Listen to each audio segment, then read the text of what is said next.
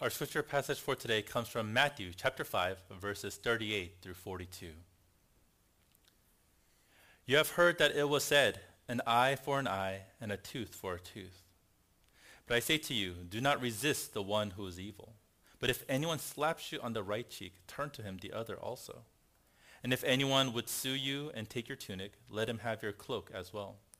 And if anyone forces you to go one mile, go with him two miles. Give to the one who begs from you, and do not refuse the one who would borrow from you. This is the word of our Lord. Thanks be to God.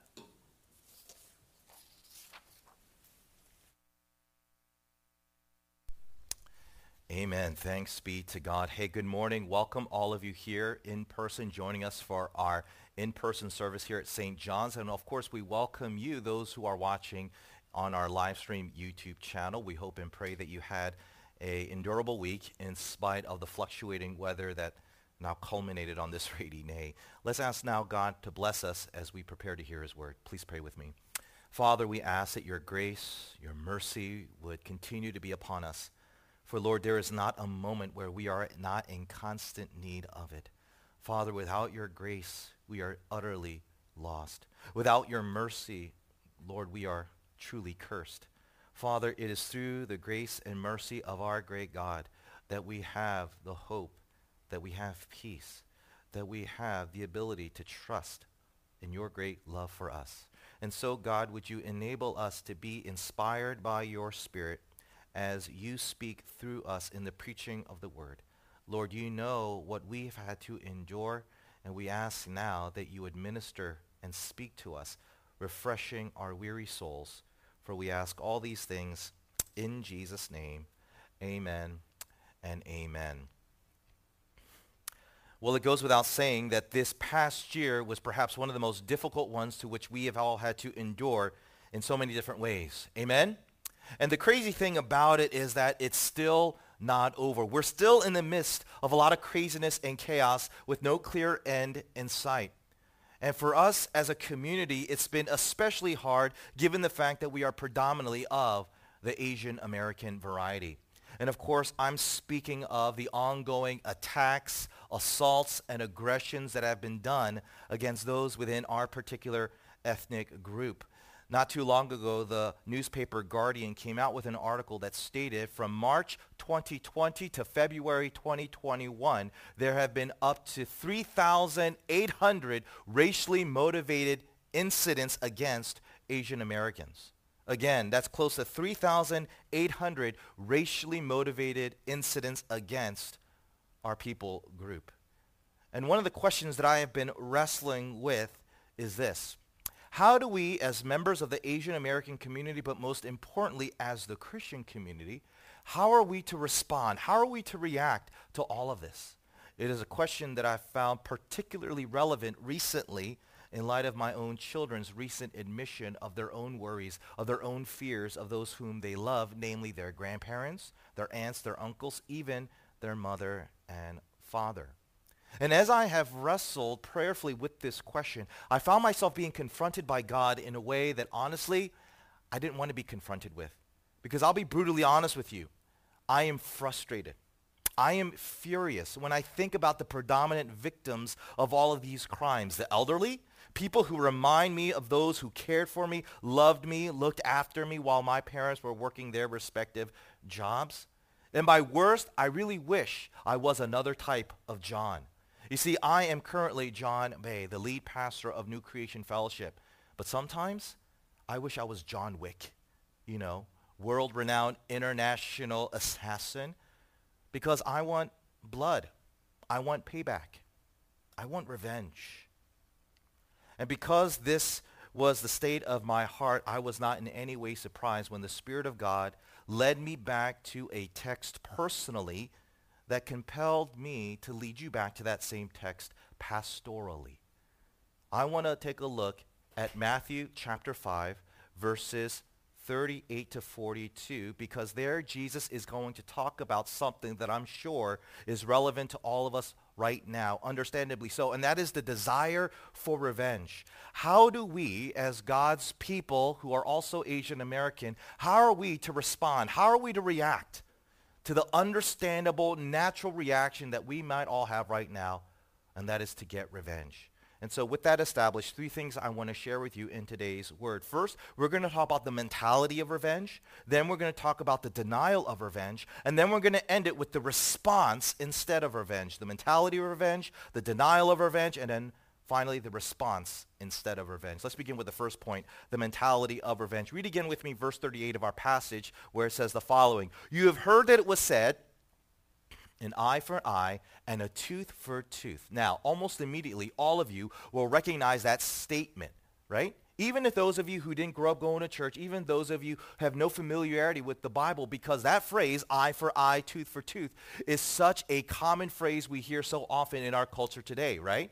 We read about it in books. We come across that wording in movies, on television shows. We hear it sung on songs or rap songs particularly, right? which is why so many people tend to be shocked to discover that its origin is in the Bible. You see, even though 50 Cent may have rapped about it with his crew G Unit, it was the God of the Bible who coined this phrase and the meaning behind it. And that is the lex talionis. The lex talionis. Now, I know that sounds like some secret weapon on the latest Marvel movie, but it's actually Latin for law of retribution law of retribution. And what this law of retribution teaches is that when someone does something wrong, when they commit a crime, their punishment must fit the crime. Again, the law of retribution teaches that when a person does something wrong, when they commit a crime, their punishment must fit the crime. Now notice what I did not say. I did not say that the punishment must be identical to the crime, but it must fit the crime. And this is a distinction that I want to make sure that you guys grasp because far too often, too many people think that the lex talionis, eye for eye, tooth for tooth, literally means that the punishment must be identical to the crime. So for example, let's say someone comes up to you, punches you in the mouth, knocking out your two front teeth. Many people think eye for eye, tooth for tooth literally means that you can therefore go up to that person and knock out their two front teeth as well.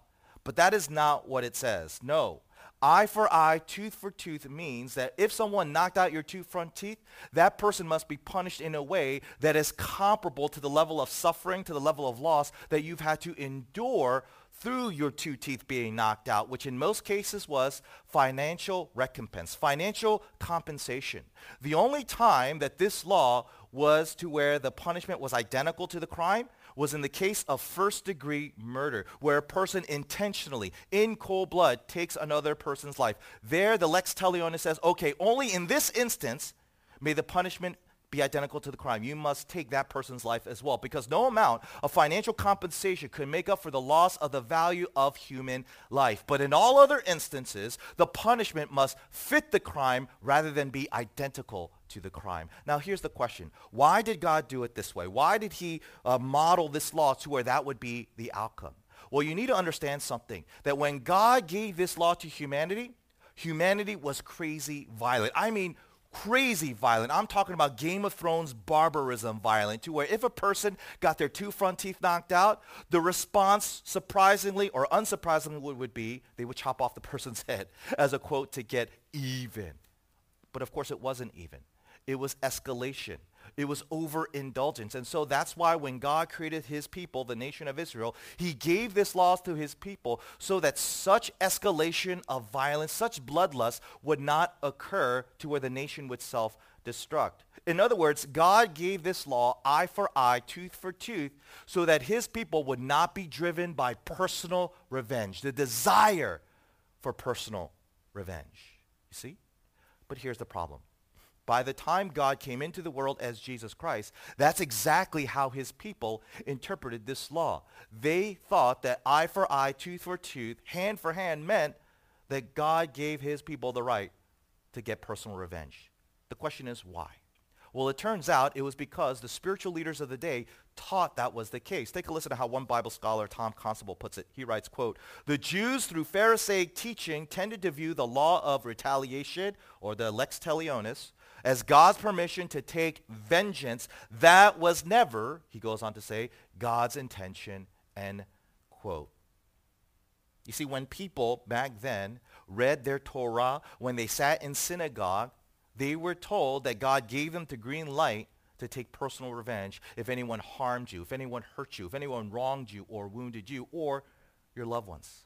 And of course, it doesn't take a genius to figure out why this misunderstanding occurred because think about the last time that you've ever desired revenge, personal revenge. Did you ever feel like, ooh, this feels so wrong. This feels so inappropriate. This doesn't feel right. This feels unjust. This feels unfair. No, just the opposite. Amen? When you've struggled with a desire for revenge, you felt that it was right. You felt that it was fair. You felt that it was just. There's an interesting website called revengelady.com. And there, the author of the website gives various reasons and lists them out as to why you and I, we should be driven by a desire for personal revenge and why we should indulge in it. Take a listen to some of the reasons she gives. Number one, she says, get mad, then get even. It's justice, plain and simple. Number two, revenge is healthy. Don't listen to those mealy mouths who tell you otherwise. You're getting icky, poisonous feelings out of your systems once and for all. What could be healthier? Number three, remember karma is a good thing. Be sure everyone gets his or hers in this lifetime. You're helping to bring the scales of justice back into balance and restore order to the universe. Number four, I like this one. Revenge is excellent self-therapy. It's far cheaper than a therapist and much healthier than picking out on a box of donuts. And then finally, number five, always aim your revenge where it hurts the most. Go right for the jugular. Notice how this lady describes revenge as something that is right, something that is fair, something that is just. And I can't help but to wonder how many of you guys, as I was reading this out loud, inwardly said, Amen. Kind of like I did. because that's the mindset of revenge. The mindset of revenge is this is right, it feels right, therefore it cannot be wrong. But here's the thing. In just a moment, our Lord Jesus Christ is going to approach us the only way that he can, and he's going to say, guys, this desire for revenge, you cannot indulge it. In fact, you must deny it. Now you hear that, and you're thinking, Lord, why? Well, this leads me to my next point the denial of revenge. Read again verse 39 down to verse 42, where Jesus goes on to say, But I say to you, do not resist the one who is evil, but if anyone slaps you on the right cheek, turn to him the other also. And if anyone would sue you and take your tunic, let him have your cloak as well. And if anyone forces you to go one mile, go with him two miles. Give to the one who begs from you, and do not refuse the one who would borrow from you. Okay, come on back. Now, out of all the words of Jesus recorded in Scripture, these words are probably the most misunderstood, therefore the most misapplied, that has caused so much unnecessary pain and suffering. Let me explain why. Most people, when they read these words of Christ, think that what Jesus is saying is that in order to be a true devout follower of his, you must basically let people walk all over you. In other words, you can never push back, you can never protest, you can never resist those who are harming and hurting, wounding, and destructing havoc into your life and to your loved ones. Instead, you should just be passive. You should be non-resistant. You should be compliant. You should be non-violent. In fact, some Christian traditions will take this idea to such an extreme that they'll go on to say that in order to be a true follower of Jesus, you cannot partake in any sort of occupation that would allow you to use violence force and coercion. So, for example, certain Christian, Christian traditions will say Christians should never serve in the military. They should never be on the police force. They should never serve in any sort of legal system process because those kinds of jobs permit the use of coercion and force, even violence, because they point to what Jesus is saying here. Now, what do I think of that view? Let me tell you right now. It's wrong. It's absolutely wrong because that is not what Jesus is teaching. Okay? What is Jesus saying here in these verses that I just read? Well, I kind of already told you my first point. Remember, the main idea behind these words of Christ is about not taking personal revenge. In other words, Jesus is saying to us in these words that this whole law of eye for eye, tooth for tooth, that is something that you cannot personally enforce with your own individual life. In other words, you cannot take this law into your own individual hands where you act as judge, jury, and executioner against those who have harmed you, who have hurt you. Okay? You don't have that right to enforce this law by your own individual self. No, that right belongs to somebody else. And who is that somebody else? Well, the Bible tells us it's the government. It's the state. Consider what the Apostle Paul once wrote in Romans chapter 13. Starting in verse 1, we read, Let every person be subject to the governing authorities, for there is no authority except from God, and those that exist have been instituted by God. Therefore, whoever resists the authorities resists what God has appointed, and those who resist will incur judgment. For rulers are not a terror to good conduct, but to bad. Would you have no fear of the one who is in authority? Then do what is good, and you will receive his approval. For he is God's servant for your good. But if you do wrong, be afraid if he does not bear the sword in vain for he is the servant of God, an avenger who carries out God's wrath on the wrongdoer. Here Paul makes it clear, crystal clear, that it's only the state, it's only the government who is allowed to enforce the lex talionis, the eye for eye, tooth for tooth law. Not you, not me, no individual person. Now I know you hear that and instinctively it just feels off. Because think about it. It's not the arresting officer who was wounded. It was you. It was not the prosecuting attorney who was wronged. It was you. It was not the judge whose sentences that was grieved. It was you. So why does God create this situation to where he essentially is denying us the ability to take personal revenge to where he puts other people responsible for getting justice for us? Well, believe it or not, there are two good reasons why God does this. Reason number one, if you attempt to take this law into your own hands, you could be wrong. You could be wrong. Case in point, back in 1984, there was a young woman by the name of Jennifer Thompson, college student, who was brutally assaulted in her own apartment. And as she was being attacked, she made the mental note of trying to memorize every unique feature about her assailant. You know, hair color, eye shape, facial features, unique scars, tattoos, so that if she survived this attack, she would be able to later identify her attacker. And sure enough, a few days later, she was able to point out, both through photo identification and through a police line, what was his name? Ronald Cotton. Ronald Cotton. And through trial, and through sentencing, Ronald Cotton was put away to jail for a long, long time. Two years go by into his sentence, however, and his lawyer appeals his case, stating, hey, there's another suspect involved in this crime. We think this person did it. But when Jennifer Thompson went back on the stand, she perfectly identified Ronald Cotton as her assailant. And so Ronald Cotton was sent right back into prison. 2000 rolls along, along with the advent of a new law enforcement experiment known as DNA testing. And to everyone's shock, Ronald Cotton was not the attacker. It was the suspect that his lawyer stated was the real attacker. For 16 years, 16 years, an innocent man was sent to jail. Let's change up the story a little bit, though. Let's say instead of going to the police, Jennifer Thompson decided to take this law, eye for eye, tooth for tooth, into her own hands and basically shoot this man in his own home. In her mind, at that moment in 1984, she would probably feel completely vindicated, justified to do such a thing. Right? She would have thought she had gotten justice for herself. But in the reality of it all, she did not get justice. She would not have gotten justice. She would have committed her crime, her, her own crime, you see? One of the reasons why God designs this law to only be enforced through the state is that it minimizes the danger of false justice and it promotes the greater probability of getting true justice. You see? That's the first reason. The second reason is something that maybe most of us aren't aware of and yet we especially need to know. Listen to what Paul says in Romans chapter 12, verse 19. Beloved, never avenge yourself, but leave it to the wrath of God, for it is written, Vengeance is mine, I will repay, says the Lord.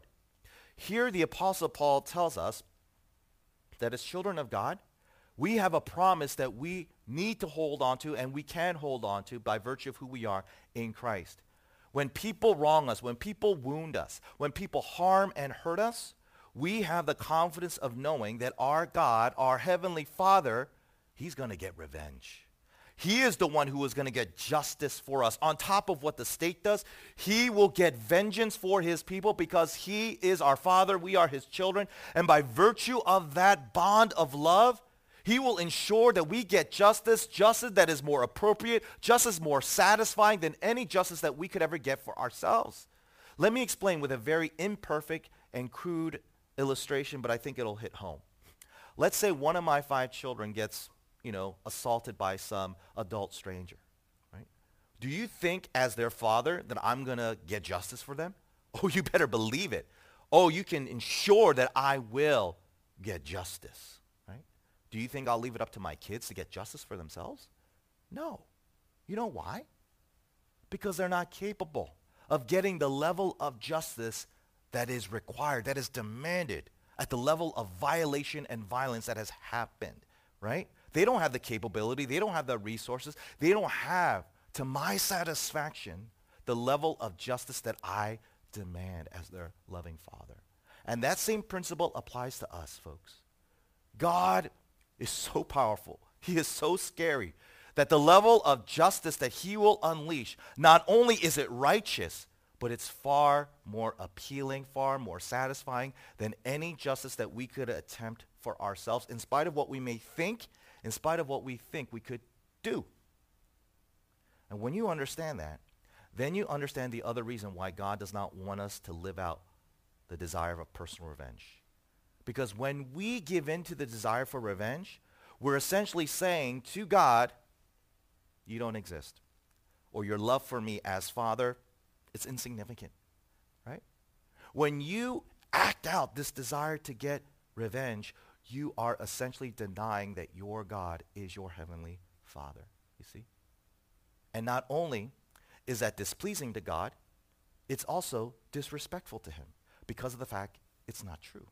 You see? So there you have two reasons our Lord Jesus says as to why we are not to give in to the desire for revenge. But of course, that leaves us with a conundrum. God, you're telling me that this desire to get even, this desire to get payback, this desire to get personal revenge is something I can't give into. So what am I supposed to do? How am I supposed to respond? How am I supposed to react when I am wronged, when I am wounded, when I'm harmed and hurt, or my loved ones? What do I do? Well, let me try and answer that by going to my final point. The response instead of revenge. Let's read one more time our passage, starting in verse 39. It says, but I say to you, do not resist the one who is evil. But if anyone slaps you on the right cheek, turn to him the other also. And if anyone would sue you and take your tunic, let him have your cloak as well. And if anyone forces you to go one mile, go with him two miles. Give to the one who begs from you, and do not refuse the one who would borrow from you. Now again, as I said just a moment ago, many people misunderstand these words of Christ to where they think God is saying, let people walk all over you, let people sin against you. But I just said to you, that is not what Jesus is saying. What is he saying? What he's saying is that we cannot take personal revenge. We cannot give in to the desire for personal revenge where we take the law of retaliation into our own hands, okay? But you know what? That's not all Jesus is saying he's saying something else. He's making another crucial point that we need to grasp. And you know what that point is? It's basically this. By telling us to turn the other cheek, by telling us to give the cloak, by telling us to go the extra mile, Jesus is also saying, do not be like your victimizers. Let me say that again. By telling us to turn the other cheek, give the cloak, and go the extra mile, Jesus is saying, do not be like those who have victimized you. You know, psychology has taught us that hurt people hurt people. And what I mean by that is people who have been assaulted, people who have been attacked, people who have been abused, in most instances end up abusing, attacking, and assaulting other people. Studies have shown that children who grew up in violent homes end up becoming violent themselves either in school or later on on the streets. Studies go on to say that adults who abuse little kids, in most instances, 99% of the time, they were abused as little children. Over and over, we see this vicious cycling of victims turning into their victimizers to where they end up doing the same damage that was done to them. And Jesus is telling us here in these verses, don't let that happen to you. Do not turn into your victimizers. Do not be like them. Why? For two reasons. Reason number one, whatever moral high ground that you have gotten due to your victimization, you immediately lose the moment you become like your victimizer. Take a closer look at the words of Jesus. He says, if someone slaps you on the right cheek, turn to him the other also. Do you see how Jesus is trying to get across the idea that you would rather remain a victim than turn into a victimizer by raising your own hand to slap back? When Jesus says, if someone sues you to take your tunic, give them the cloak, do you not see the idea of being so stubborn in refusing to be like the person who is suing you? When Jesus says if someone makes you walk a mile, walk another mile, do you not see the idea of going above and beyond to ensure that you're nothing like the person who's making you walk in the first place? See, Jesus is trying to get across the idea of not forfeiting our rightful demand to God to get justice for us if we become like our victimizers. The moment you become like those who have victimized you, right? You have forfeited your rightful demand of God to get justice for you. And this segues into the second reason why Jesus says, don't be like your victimizers. Don't become like them. Because fundamentally, who are we supposed to be like? We're supposed to be like Jesus. Christian, hear me when I say this. The mission in our life is not to be like those who hurt us. Our mission in life is to be like the one who was hurt for us. Let me say that again. The mission in our lives is not to be like those who have hurt us. The mission of our life is to be like the one who was hurt for us. We are to be like Jesus. It is no coincidence that Jesus uses these three assaults. Struck on the face, your clothes taken away from you through a mock trial, and being forced to walk many miles. Because guess what Jesus endured to save us from our sins? Jesus was slapped across the face during his mock trial. It was at the result of this trial of being quote unquote sued by the high priest that his clothes were stripped away from him. It was Jesus who was forced to walk many miles carrying a wooden cross that ended him with his death on Calvary's hill. And one of the reasons why Jesus let all this happen is so that you would know how to be like him when you are assaulted, when you are attacked, when you are abused. Let me explain what I mean. The cross teaches us many things, okay? One thing the cross teaches us is that God will never let sin go unpunished. The cross teaches us that God will never let sin go unpunished. Look at the cross. What does it, what does it show you? It shows sin being punished, right? That is the forefront of what the cross teaches. That is what the unleashing of God's wrath on the person on the cross reveals. It reveals that our God is a God of justice. He is a God of holiness. He is a God of law. And he will not let sin go unanswered, unpunished.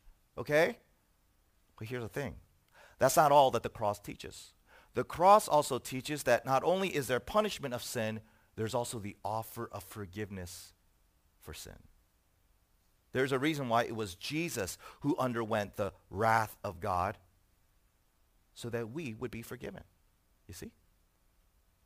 There is a reason why Jesus suffered the punishment of God so that we could have a reconciled relationship to God. So putting all this together, what does all this mean practically? It means this. The next time you are wrong, the next time you are wounded, the next time you're hurt and harmed, right?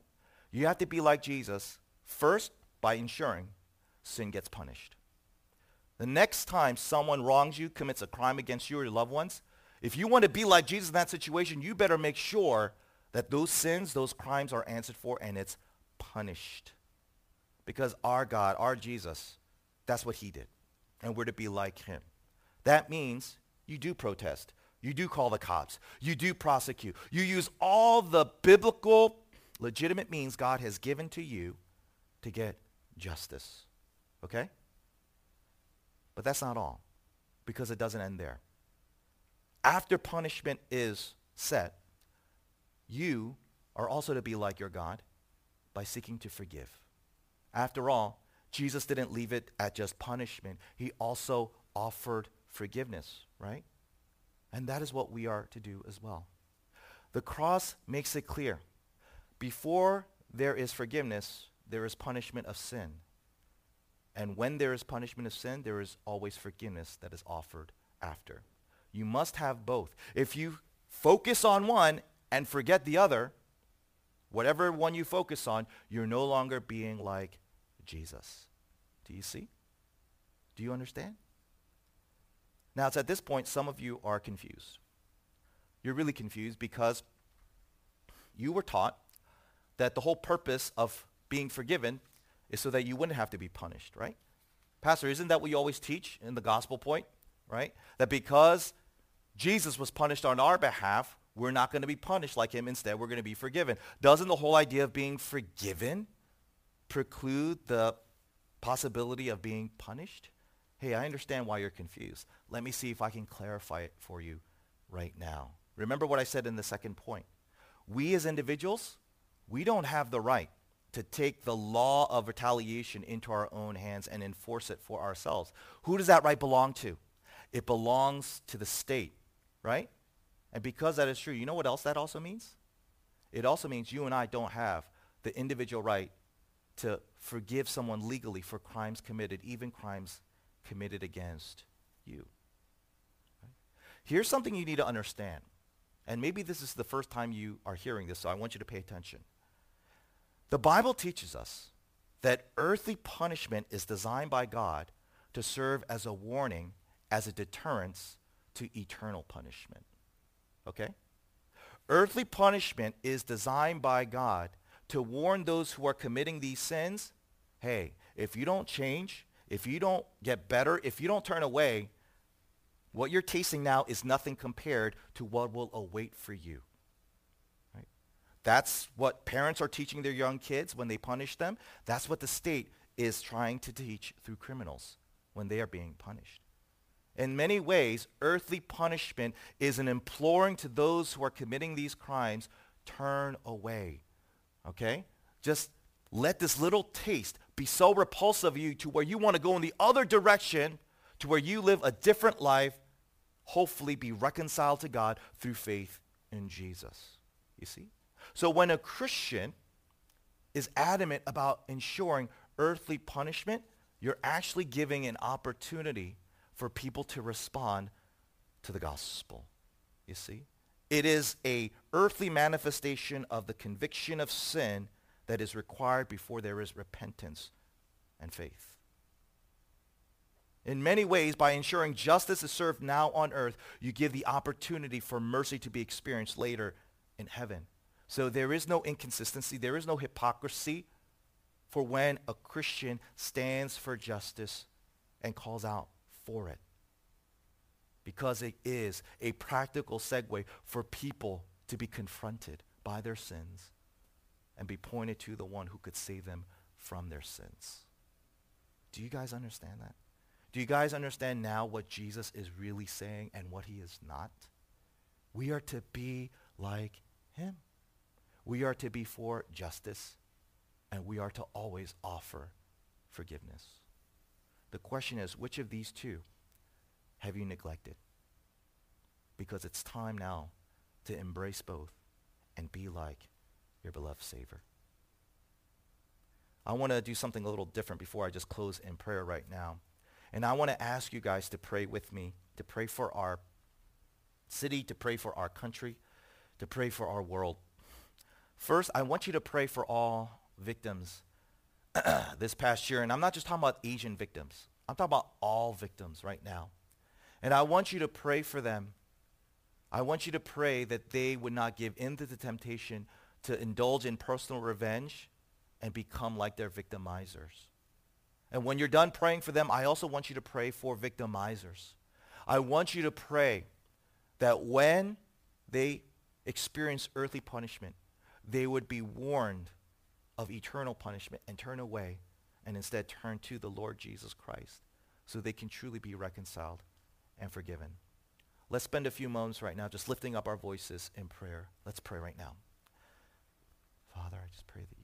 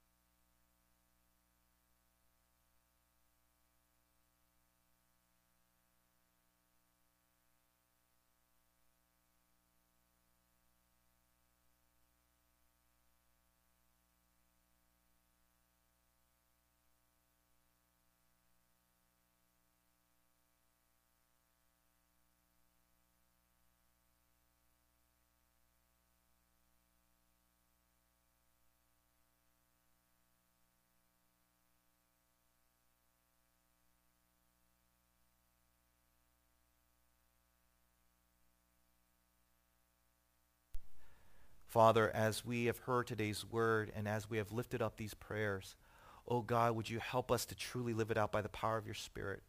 Father, we have all experienced being hurt, being harmed, wounded, and wronged by so many people for such ridiculous reasons. And Lord, in solidarity with the way in which you have created us to be, we grieve with our fellow Asian American members, and we grieve with all who have been victimized in this world. And we ask that we would not give in to the temptation, the demonic temptation of taking personal revenge, of trying to enforce this divine law that you did not give us the right to enforce, but that we would entrust in you and your work through the state, but also in the promise that you will one day fulfill of getting vengeance for us so that we would not succumb and be like our victimizers. And Lord, we also pray for the victimizers of this world, whether they be murderers, rapists, racists, people who are just so hateful and spiteful. Father, we pray that your justice on earth would be executed so that by your grace they would receive mercy in heaven after, that they would respond to earthly punishment and avoid the eternal punishment through their Savior Jesus Christ. We pray that as a church that we would stand boldly for justice, but also advocate for forgiveness for those who have harmed us. Help us to be this way by becoming you, Lord Jesus, like becoming like you and living out your example that you have shown to us through the cross. Hear us now so that through us, through this community, and through the witness of the church global, we can show a better way than just personal revenge. We ask that you would hear us in Jesus' name. Amen and amen. We're now going to give the Lord